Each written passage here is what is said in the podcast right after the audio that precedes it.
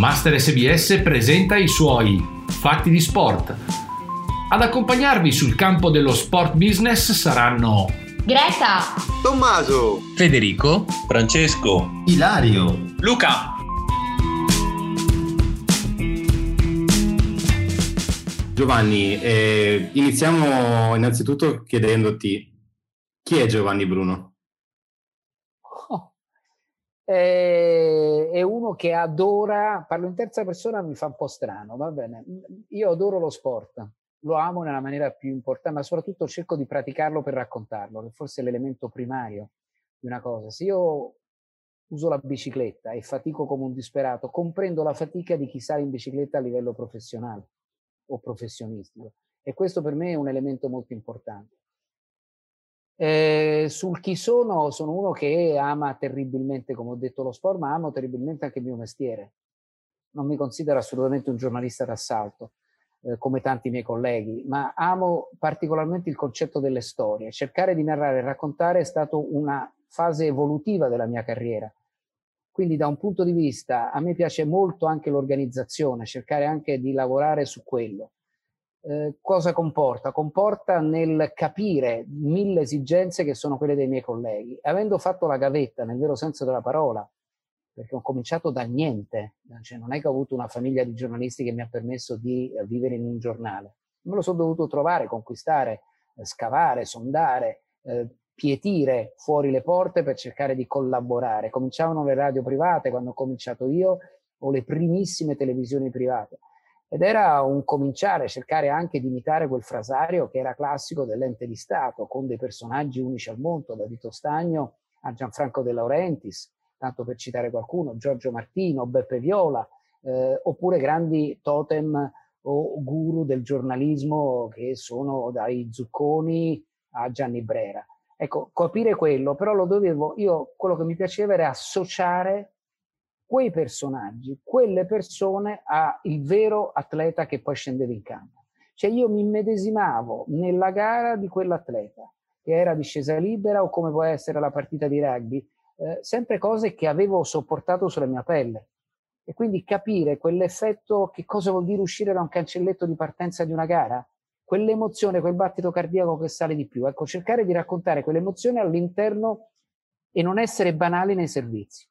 Questa è sempre stata una mia mh, prerogativa. A questo ho inserito dentro una cosa che secondo me è molto particolare ed è quella della regia di me stesso, cercare di fare il regista all'interno del servizio, cioè vedere con degli occhi un po' diversi anche la scelta di una musica, la scelta di un'inquadratura particolare nel montaggio. Ero io che andavo in montaggio e mi dava sempre fastidio vedere altri colleghi che lasciavano il foglio sul tavolo del montatore dopo aver speakerato il proprio audio e diceva beh montami sto servizio. No, io volevo vedere che cosa, quali erano le immagini, perché faccio televisione quando facevo televisione in una certa maniera, voglio vedere quali sono le immagini. Ecco, questo un pochino è il me stesso, cioè cercare di regista di me stesso, ma soprattutto eh, l'amore per lo sport per cercare di trasmettere quelle emozioni che vivono gli atleti, anche se non sono stato un atleta.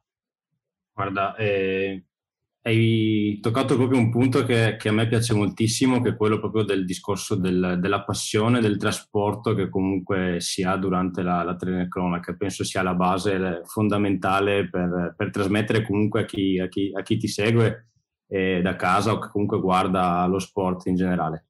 E mi collego a questo per chiederti cosa vuol dire fare il giornalista sportivo? Eh, hai un compito molto importante ed è quello che un po' citato anche prima, non essere banale.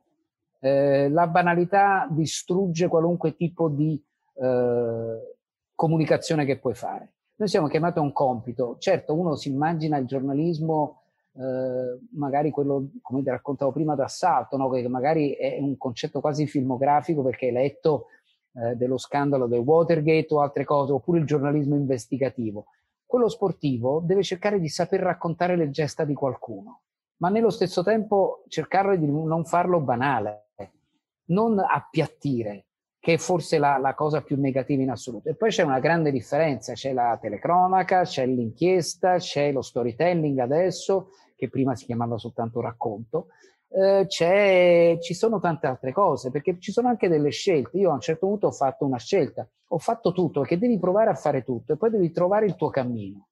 E quindi ecco là il concetto del giornalismo. La mia prima, parte di giornalismo era quello di provare tutto. Le telecronache, chiaramente informandosi dal, dal bob allo sci di fondo, alla combinata nordica, allo sci alpino femminile, a quello maschile o al rugby io mi prendevo le seconde partite perché le prime le faceva Giacomo Mazzocchi per Telemonte Carlo, eh, del Cinque Nazioni, non più, eh, Sei Nazioni era, non c'era ancora all'orizzonte.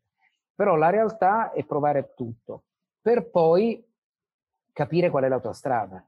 E io ho capito che secondo me mi piaceva molto di più, dopo tanta eh, diciamo, situazioni in esterna, lavorare dietro le quinte per cercare di lavorare sul prodotto, cercare di migliorare il prodotto. Ecco, questo secondo me fa parte di una scelta giornalistica anche importante che uno deve fare guardandosi allo specchio. Allora sono diventato un po' dietro le quinte, che poi mi ha permesso di fare un altro tipo di carriera, proprio perché ho avuto anche dei maestri che mi hanno insegnato che cosa vuol dire stare su una scrivania dietro le quinte. Uno fra tutti si chiama Sandro Petrucci, che nessuno sa chi è, ma era all'epoca il vice caporedattore del TG1, alle spalle di Tito Stagno. Tito Stagno era l'uomo conosciuto, l'uomo immagine, l'uomo che andava in onda e conduceva la domenica sportiva. Sandro Petrucci preparava la domenica sportiva, preparava la costruzione di una redazione, preparava la costruzione del telegiornale. Ecco, io ho imparato da lui tantissimo e allora ho cominciato a preparare anch'io tante cose per vedere il prodotto, cercando di essere non chiuso, ma più moderno possibile, sia con i mezzi che ci mettono a disposizione, ma anche con la lettura, la cultura, cercare di allargare l'orizzonte, che è la seconda cosa estremamente importante oltre la modernità. Ecco Giovanni, allora mi collego anch'io a questo che hai appena, ci hai appena raccontato, appunto per chiederti, perché oltre appunto al dietro le quinte c'è anche chi invece ci mette la faccia o nel tuo caso la voce, no? E quindi volevo chiederti quanta preparazione c'è, quanto lavoro c'è dietro una telecronaca o ad un servizio giornalistico, nel senso che penso ce ne sia tantissimo dal punto di vista dello studio e quindi tutto per prepararsi proprio dettagliatamente.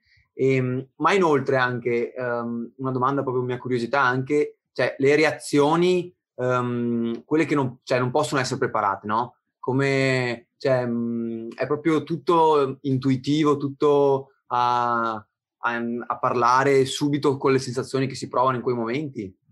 Ma devi essere vero. Eh, secondo me ormai il telespettatore attuale eh, non gliela dai più.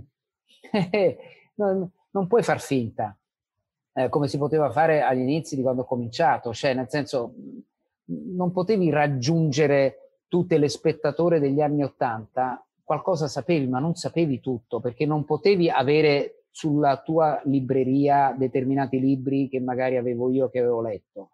Eh, ormai puoi invece adesso puoi ottenere tutto, quindi non puoi più fare finta, devi saperle le cose. E secondo me la cosa più importante quello che un pochino c'è stato il grande cambio di volta nelle telecronache, devi saper raccontare un certo tipo di verità e di emozione, ma che sia vera.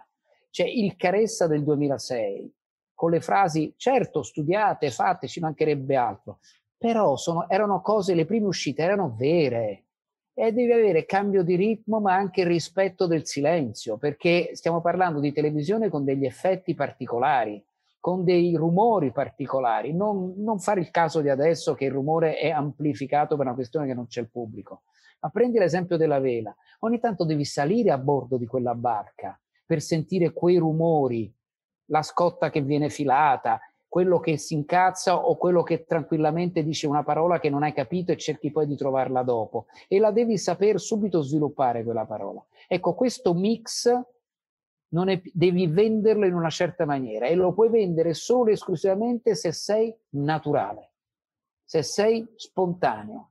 Questa è la grande differenza per fare una telecronaca, la spontaneità. Ti viene concesso anche magari quell'uscita, chiamiamola di parolaccia che ti spinge magari per essere ancora più vero, ma non è che la costruisci, ma ti viene naturale quando rimani, ecco, sempre parlando di una rossa, la, sbagli un lato e dici, ma cas, ma minchia, ecco, ti può uscire, ma perché ti è uscita dal cuore, come uscirebbe a chiunque sta vedendo in quel momento e che vorrebbe avere in quel microfono per dire la sua. Questo è secondo me un elemento importantissimo nel realizzare la te- al di là di quello che tu hai detto giustamente sulla preparazione, perché tu devi arrivare preparato non puoi essere impreparato. perché è, è un compito di chi ti paga. Chi ti paga, il famoso detto milanese, pago pretendo, è cazzarola. Se non sei bravo, eh, sono dolori. Collegandoci a questa, a questa, considerazione sugli eventi sportivi, tu ne hai vissuti tanti in prima persona, quale ricordi con maggiore emozione? Vabbè, eh, quello con maggiore emozione è 1988, febbraio, eh, un signore che scendeva come una iena, che si chiama Alberto Tomba, che prima della partenza dell'Oceano Gigante, dove scendeva col numero uno, vedevi tutti concentrati, non potrò mai scordare quell'immagine che, che ho di lui che arriva, che non si ritrovava ancora la partenza, perché l'immagine era sul cancelletto di partenza vuoto, a un certo punto senti lui che arriva mentre gli altri stanno ripetendo a occhi chiusi la pista, no? su quei gesti, movimenti per vedere la porta difficile, il passaggio, il salto, tutto il resto, arriva lui e fa good luck ragazzi, mette là due bastoncini fuori dal cancelletto della partenza, esce fuori una iena, una potenza, quattro ruote motrici che vedi per la prima volta a Calgary e è un trionfo. Ecco, quella per me è stata la più grande emozione in assoluto nel vederlo da vicino, da vederlo lì, sia in gigante che in slalom. Quella sua rimonta anche in slalom, certo, molti l'hanno visto grazie a Sanremo. Io l'ho visto, ho avuto la fortuna di vederlo lì. E associo quella a un'altra delle emozioni più belle che ho visto in vita mia ed è la vittoria della 4x10 di Lillehammer in casa della Norvegia, 100.000 bandiere norvegesi che sono state poi richiuse mestamente con l'urlo di Fauner che saltava davanti a Biordale. Quelle sono due emozioni che non mi potrò mai scordare nel mio panorama di tante cose. E poi, francamente, queste sono emozioni che ti rimangono qui, ma ogni giorno che vedo qualcosa io mi emoziono. Perché? Perché fa parte del concetto dello sport. È come quando io prendo la bicicletta e sono salito sul Pordoi. Le ultime rampe del Pordoi piangevo perché a 60 anni fare il Pordoi, 2400 metri, ma mica, non lo so, è qualcosa di... e sei te con te stesso. È lo stesso concetto nel vedere la gara di qualcuno che vince da Bordin a Baldini, o da un Francesco Moser a un Filippo Ganna. Ogni, tutto ti regala un'emozione perché pensi alla fatica che fanno per raggiungere quello scopo o una tesi di laurea di qualcuno perché tu hai raggiunto quello scopo. Queste sono le emozioni. Poi ci sono le cose personali, come ti ho detto, ma ce ne stanno tante perché ti assicuro, ogni volta la mia partecipazione con le atlete e con gli atleti è qualcosa di, mi piace, mi piace stare con loro, mi piace sentire i loro discorsi, questo qui fa parte un pochino del mio DNA.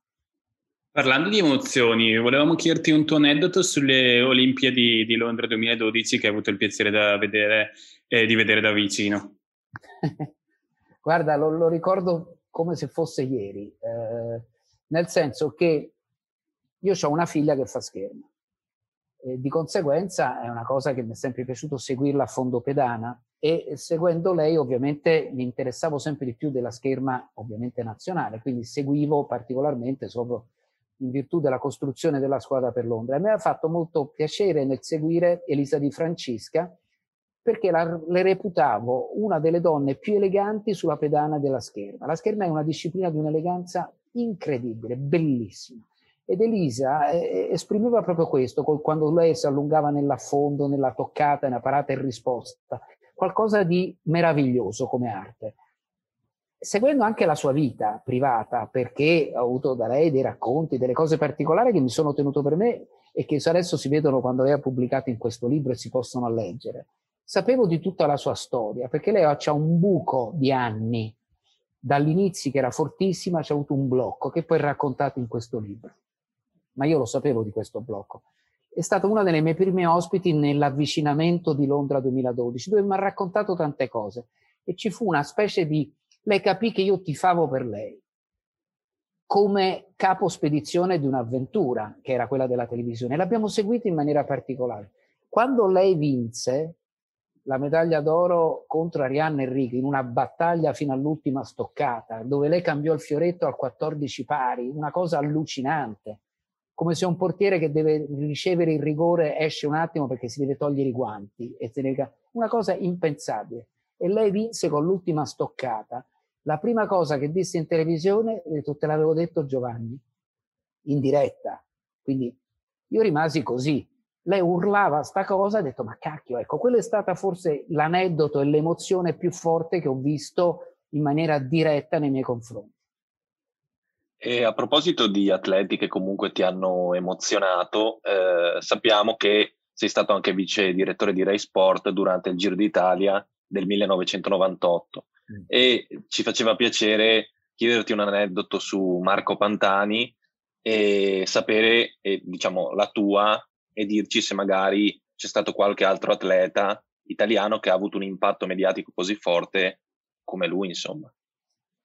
No, eh, diciamo ci può essere adesso, ora, prima di cominciare a parlare di Pantani, eh, ci può essere soltanto Nibali da un punto di vista di grande importanza di intelligenza ciclistica, oltre ad avere una grande classe, lui ha una testa adesso, lui sopperisce alla, alla questione dell'età e della forza fisica con la, con la testa. Ed è, te lo dice tutta la sua vittoria che lui ha fatto a Milano-Sanremo, è un'opera d'arte quella vittoria lì come ragionamento e lettura di corsa ed è raro trovarla in ciclisti di questo genere. Poi è chiaro che nel passato puoi rapportarti ai Sarone, ai Moser o ai Bugno, che forse ancora Gianni Bugno è quello, il ciclista più elegante della nostra storia, con le sue pedalate, per come faceva, è uno dei pochi che come Binder è riuscito a fare tutto con la maglia rosa di quell'anno magico o al mondiale.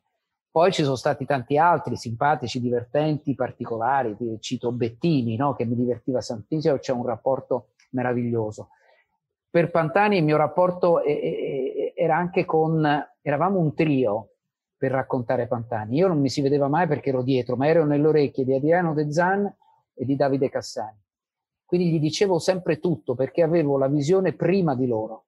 Quindi eh, lì un, l'unica volta che mi fregò Davide Cassani fu quando Marco vinse il Tour de France, perché quello scatto che lui fece mi anticipò la classica battuta state attenti che Pantani parte. E non sono riuscito a dirlo perché l'aveva detto prima Davide Cassani in diretta televisiva.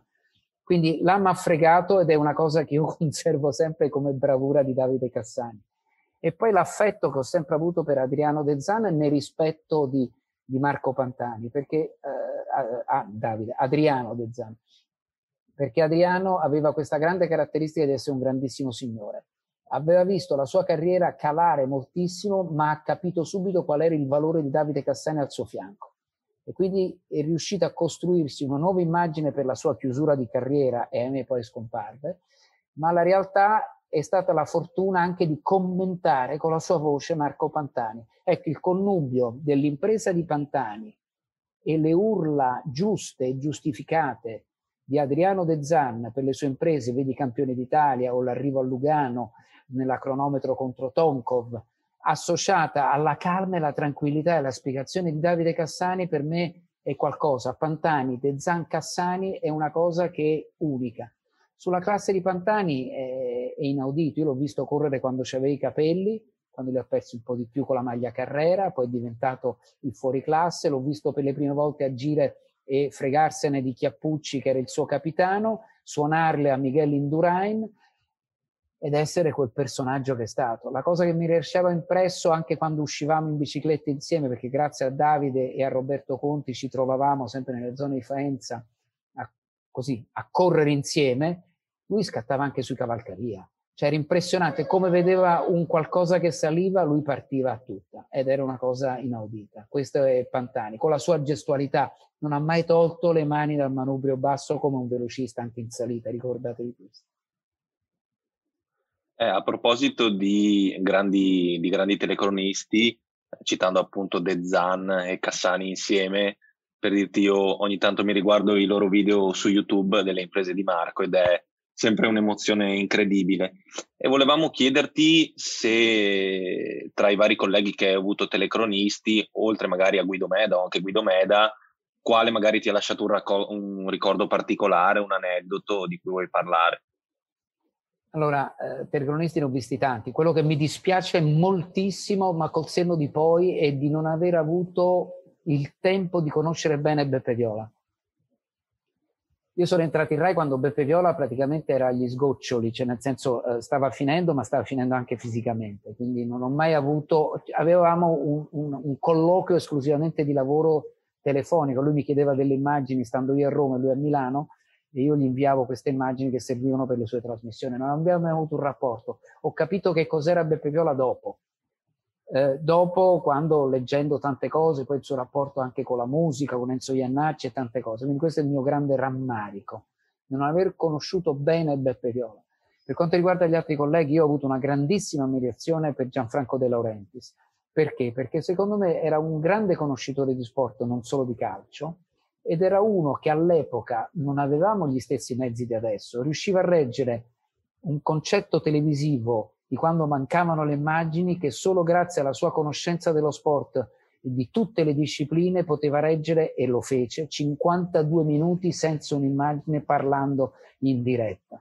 Ecco, io rimasi colpito sempre da, sue, da questi suoi exploit, era qualcosa di straordinario. Poi un altro ricordo particolare l'ho sempre avuto per uno che si chiama Paolo, si chiamava, si chiama Paolo Rosi.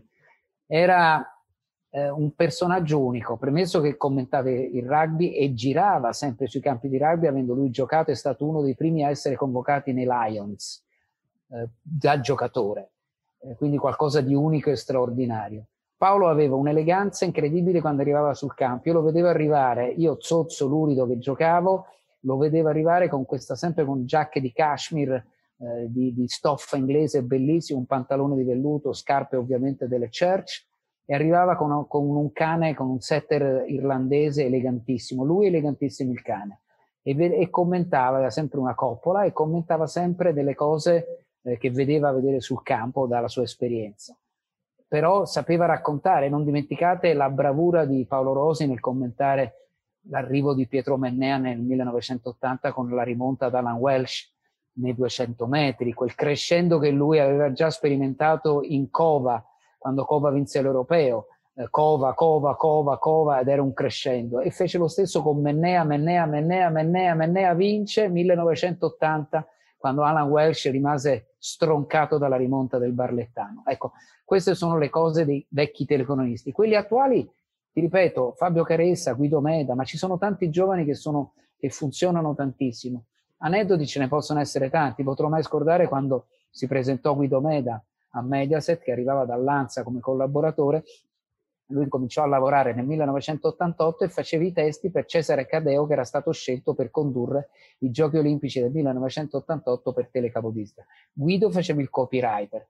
E, e, e, continuava a scrivere per lui e si incazzava perché non andava mai in onda. Quando poi è andato in onda, la cosa più comica è quando gli prendeva la crisi di risate insieme ad Andrea Lucchetta, leggendo in telegiornale di Studio Sport, perché Lucchetta continuava a dargli fastidio, prima tilandoli dei calci e quando lui a un certo punto uscì fuori sulla storia di un motociclista che si chiamava, se non, se non ricordo male, Kazuko Kasai, e a quel punto scoppiò a ridere Lucchetta e Meden cominciò le convulsioni in diretta durante Studio Sport della notte. Quella fu una cosa troppo divertente che ti dice anche la dimensione umana di chi prende uno strafalcione e che gli è arrivato poi l'assist da parte di un Lucchetta che era pazzo sclerato ma ce ne sono tanti, potrei non scrivere dei libri, di più. E guarda, mi hai fornito un altro assist perché ehm, ci piaceva sapere se hai avuto, da dove è nato lo spunto di creare Studio Sport eh, nel 91. Eh, allora, Studio Sport nel 91 nacque in maniera molto semplice, da una richiesta della pubblicità la pubblicità doveva scaricare delle fasce e delle situazioni di pubblicità molto importanti, quindi molto e aveva visto che nello sport si poteva fare. Noi abbiamo visto che una fascia assolutamente lasciata libera da tutto e da tutti, abbandonata da dietro agli uomini, era la fascia notturna, la famosa terza serata, che se vi ricordate nasce un pochino dallo studio fatto da Andrea Barbato a livello giornalistico insieme a un giovane redattore dell'epoca per condurre l'edizione di mezzasera delle 22.30 e quel redattore dell'epoca che veniva chiamato Mitraglietta non era altro che Enrico Mentana. E nacque così il telegiornale di mezzasera. Ma quello della notte, normalmente la fascia notturna è un riciclato di quello che non riesce a trasmettere durante il giorno. Allora la domanda che ci siamo posti in una riunione è ma perché non facciamo realmente un punto di riferimento notturno, una famosa nightline? Perché il pubblico è cambiato, non è più quello che va a dormire e rimane poco la notte. Aumentava anche la diffusione delle televisioni private, eh, private con dei filmetti anche un po' provocatori o hard, come si dice adesso, no? Si vedevano le prime scosciate o le prime tette. e quindi di conseguenza tu creare una fascia importante di sport, magari potevi distrarre l'arrapato di turno con invece un altro tipo di soluzione che era quella sportiva. Quindi davi modo anche a colui che magari si vedeva qualcosina di particolare eh, vedere poi cambiare subito canale se passava qualche componente della famiglia e vedere invece lo sport. E poi invece è rimasto molto una fascia importante, quindi la pubblicità è riuscita a scaricare delle fasce pubblicitarie molto importanti, anche degli mini speciali all'interno. E noi creare realmente una struttura redazionale e creare un appuntamento notturno che era diventato molto bello. Per noi era molto divertente perché arrivavamo magari in ufficio tardi, quindi avevamo tutta la mattinata e prima parte del pomeriggio libera e ci costruiamo la notte, ci costruimmo la notte con i Guido Meda, Stefano Vegliani e tanti altri personaggi, ma anche quelli particolari, perché rimanevano a vedere il telegiornale, a costruire personaggi come Teo Teocolo, oppure i ragazzi della Jalapas che erano nelle stanze a fianco e a costruire Mai dire gol e quindi con gli albanese e, e, altri, e altri personaggi comici. Fatto sta che poi dopo noi andavamo sempre a mangiare dopo l'edizione in una trattoria che si chiamava una pizzeria alle Passere. Adesso, al di là dell'ardo o delle cose, si chiamava realmente così, dove regolarmente, se la domenica, dopo l'ultima trasmissione che facevamo, veniva sempre Teo Teocoli e c'era un cabaret notturno e finivamo alle 4 di mattina perché era una cosa particolare. Quello era lo spirito redazionale dell'epoca con i Gherarducci e con tutti quanti il gruppo che, che vi ho citato, era troppo divertente. Quella fascia notturna però nasce ed è diventato un grandissimo punto di riferimento, Studio Sport. È stata una cosa, una bella invenzione, però eh, ben strutturata, secondo me, perché erano tutti ragazzi, tutti i giovani che volevano fare delle cose, che non avevano spazio durante il giorno, quello è il dramma. Cioè raccontare qualcosa avendo lo spazio è stato fantastico. Tornando a un'altra esperienza lavorativa e di nuovo le Olimpiadi di Londra 2012, volevamo chiederti ci riassumi brevemente com'è stata dal punto di eh, la macchina organizzativa per mettere insieme l'idea de, del mosaico con 12 ca- canali in simultanea, una cosa che non era mai stata realizzata prima? Eh, la sfida era quella, cioè una cosa che non era mai stata realizzata. La domanda che io mi sono posta è stata molto facile. Avendo visto tante Olimpiadi, è possibile mai che io non riesca a trasmettere quello che voglio? Posso farlo? Questa è stata la prima domanda. La risposta me l'hanno data i tecnici. La risposta è stata sì. Devi avere quanti canali posso fare? Seconda risposta. Guarda, puoi fare un massimo di 12 canali. Ho detto, cazzo, ce la facciamo. Allora, 12 canali, guardiamo le linee di produzione, possiamo riempire 12 canali belli pieni? La risposta che ci siamo dati studiando i palinsesti insieme a Matteo Pacora è sì, possiamo farlo. Allora facciamo 11 canali specifici e un canale che invece facciamo il classico canale con dentro tutto. Questa è stata la base di partenza. Potendolo fare, la curiosità è stata quella che abbiamo tolto dei canali ovviamente al cinema, perché tu poi questi canali li devi prendere, sono frequenze, quindi il cinema ha rinunciato a qualche canale, ma ha rinunciato, noi avevamo una fonte di grande guadagno in Sky, che erano i canali porno. Allora, abbiamo, dato che i canali porno poi riaprivano letteralmente la loro programmazione a mezzanotte, per una questione di pudore, chiamiamola così, quindi noi fino a mezzanotte potevamo usare tanti canali e da mezzanotte partivano i canali porno. Quindi noi siamo, abbiamo avuto questi canali in gestione ed è stata la nostra fortuna perché non abbiamo avuto della, un sovraccarico di costi, abbiamo potuto inserire produttivamente tutte, incanalare tutti i segnali su questi canali. Sapete perfettamente che l'Olimpiade si sviluppa in due settimane e come, e come nasce sempre si parte col nuoto e si poi nuoto dal testimone all'atletica, è stato facile coniugare tutti i canali che quello principale era il passaggio dal nuoto all'atletica. Rimanevano i canali fissi, quelli dei tornei, ovvero sia basket maschile e femminile, pallavolo maschile e femminile, pallanuoto maschile e femminile. Quindi estremamente facile collegare quei canali, perderne eh, per gli sport di squadra e legare invece quando cominciava uno e finiva l'altro i canali, quelli degli sport individuali. È stato un gran lavoro di cesello e di studio del palinsesto. Il resto dello studio è stato quello di una piccola squadra all'inizio per allargare poi una grande squadra, ma la grande squadra è stata allargata con l'ingresso di tanti personaggi che hanno per noi abbellito il commento tecnico, tutti olimpionici, da Yuri Chechi a Massimiliano Rosolino, Antonio Rossi, eh, Mario Cipollini, Maurizio Fondriest, eh, le ragazze, chi era avanzato, Fabrizia Dottaglio della ginnastica ritmica, insomma, veramente un pandemonio di gente. Ma ti racconto questa che è la cosa più bella forse in assoluto. Dopo la gran fatica olimpica, sia nel commento e tutto il resto, noi ci ritrovavamo verso l'una di notte, rientravamo tutti quanti dalle varie sedi di trasmissione avevamo occupato Londra con i nostri mezzi, con le nostre dirette televisive, i nostri studi, ma non rinunciavamo mai all'ultima birra, tutti quanti, insieme, fino alle tre di notte con ste caspite di birre, che era una ficata biblica, che prova te a prendere una birra insieme ad Antonio Rossi e Yuri Chechi o Massimiliano Rosolino. Cioè non è da poco. E quella è stata un'altra chiave vincente, il clima che abbiamo creato. Beh, solo, solo, invidia in tal senso. E parlando un attimo invece di attualità, ci puoi dare un tuo commento sull'avventura di Luna Rossa in American Cup fino a questo momento? E ce la facciamo a fare questa impresa? Ci sono dei ricorsi storici? Speriamo. Guarda, eh, i ricorsi storici ci sono perché chiaramente eh, sono proprio i neozelandesi che, che, sono il loro ricorso storico perché sono quelli che hanno tolto nuovamente agli americani la Coppa America e nella seconda parte di questa vita di Coppa America in 31 anni si può chiamare New Zealand Cup più che America's Cup. Eh, I ricorsi storici ci fu eh, sempre con un numero 3 perenne, che è il 5 3 con cui vinsero i, i, l'Australia 2 contro gli americani, 132 anni di dominio, e interruppero quel dominio lì, eh, ed era Newport 1983 con Australia 2 di John Bertrand e Alan Bond come imprenditore. Quindi ci sono. La realtà è che è molto complicato perché noi abbiamo a che fare con dei grandi mostri, quindi in questo momento anche scaramentinamente non dico nulla.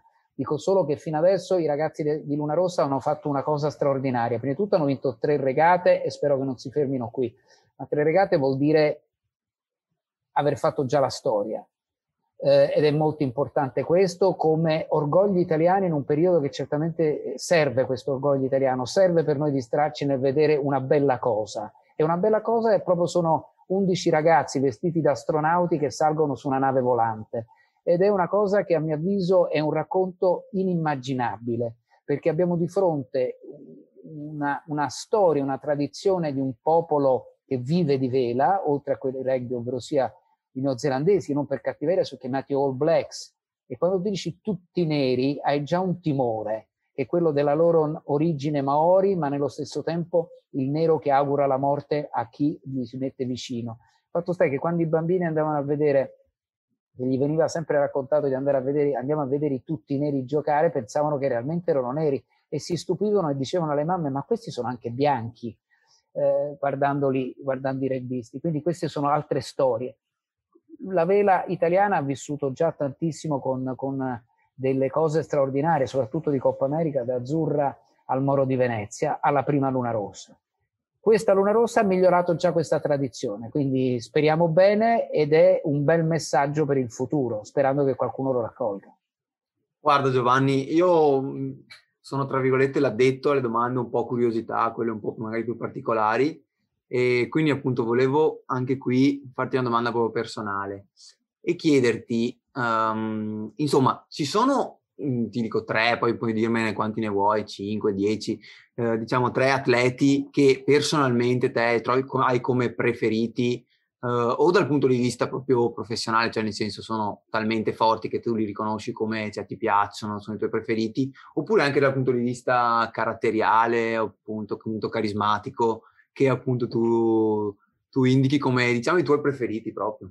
Ma guarda, io ho eh, eh, vado sui miei sport, ma comunque ho una predilizione per due atleti che magari non hanno mai ottenuto dei grandissimi risultati, ma lo faccio per un discorso che mi sento il loro zio, perché io sciavo con il loro papà e li ho visti nascere, perché io andavo a sciare a Sestriere, a San Sicario, eh, quando ero ragazzino, mi allenavo lì, mi allenavo con lo Sci Sestriere e mi allenavo con gente come Claudia Giordani e Paolo De Chiesa eh, e, ho visto, e poi facevo le gare insieme a un signore, a un ragazzo che si chiamava Andrea Marsaglia.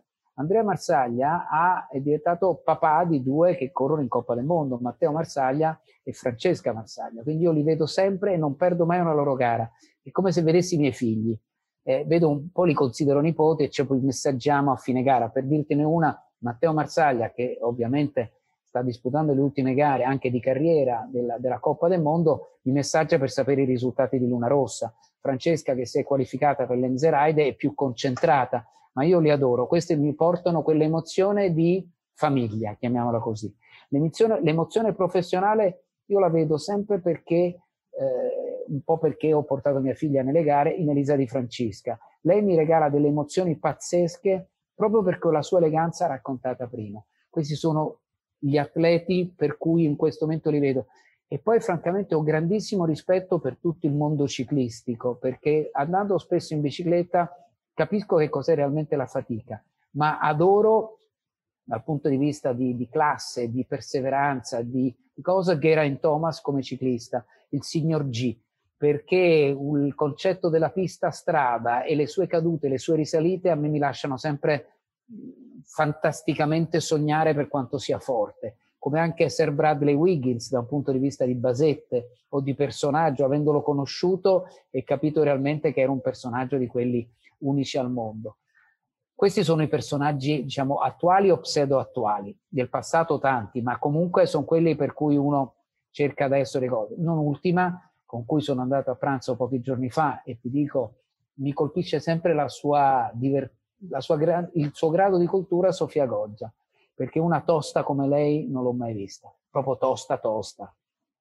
Beh, su questo eh, dico, cioè che mi, mi colpiscono le tue parole proprio dal punto di vista emotivo e dico che si vede, cioè si nota proprio la passione con cui, con cui ce lo dici, no? Perché proprio ci, ci, racconti gli aneddoti, quello che ti lega all'atleta, cioè proprio è quello che penso che emozioni le persone, che, perché è quello che ci dà lo sport, no? Tutti noi siamo tutti appassionati qui e lo sport possiamo essere più o meno bravi tutti quanti, ma quello che ci dà è l'emozione, la sensazione che ci lega tutti quanti, ci fa sentire tutti parte di una stessa grande famiglia, che è quello dello sport, del sacrificio e della fatica che a volte dice ma chi me lo fa fare, ma noi lo facciamo per, per l'amore, appunto per la passione. Vero, verissimo, hai perfettamente ragione, ma ti ripeto, faccio torto a tutti quelli che conosco di, di, di atleti, di cose, perché non parlo della vela, non parlo di tante altre cose, ho detto due o tre cose particolari perché sono le ultime, ma se vuoi ogni giorno io mi messaggio con Max Sirena per dirti con Romagnolo Doc e ci mandiamo sempre delle cose abbastanza comiche e divertenti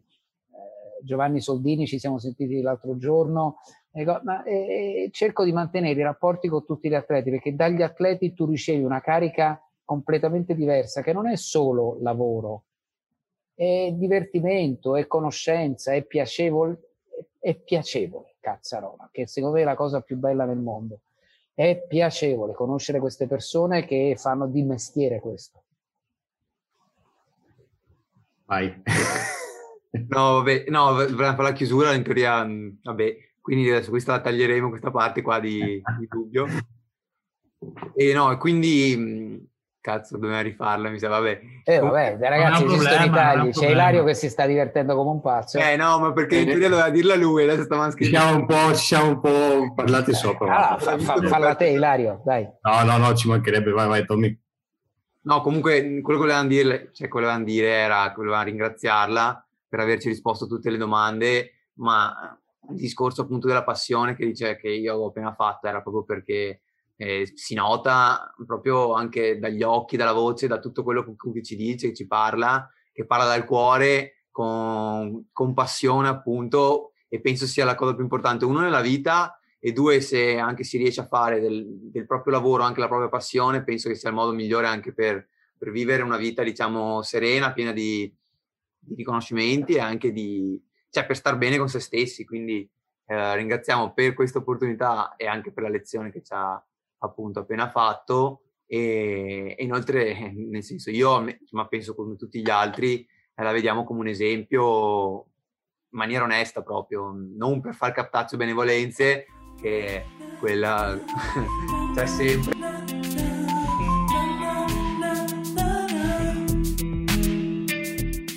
Al prossimo podcast con Master SBS e i suoi fatti di sport.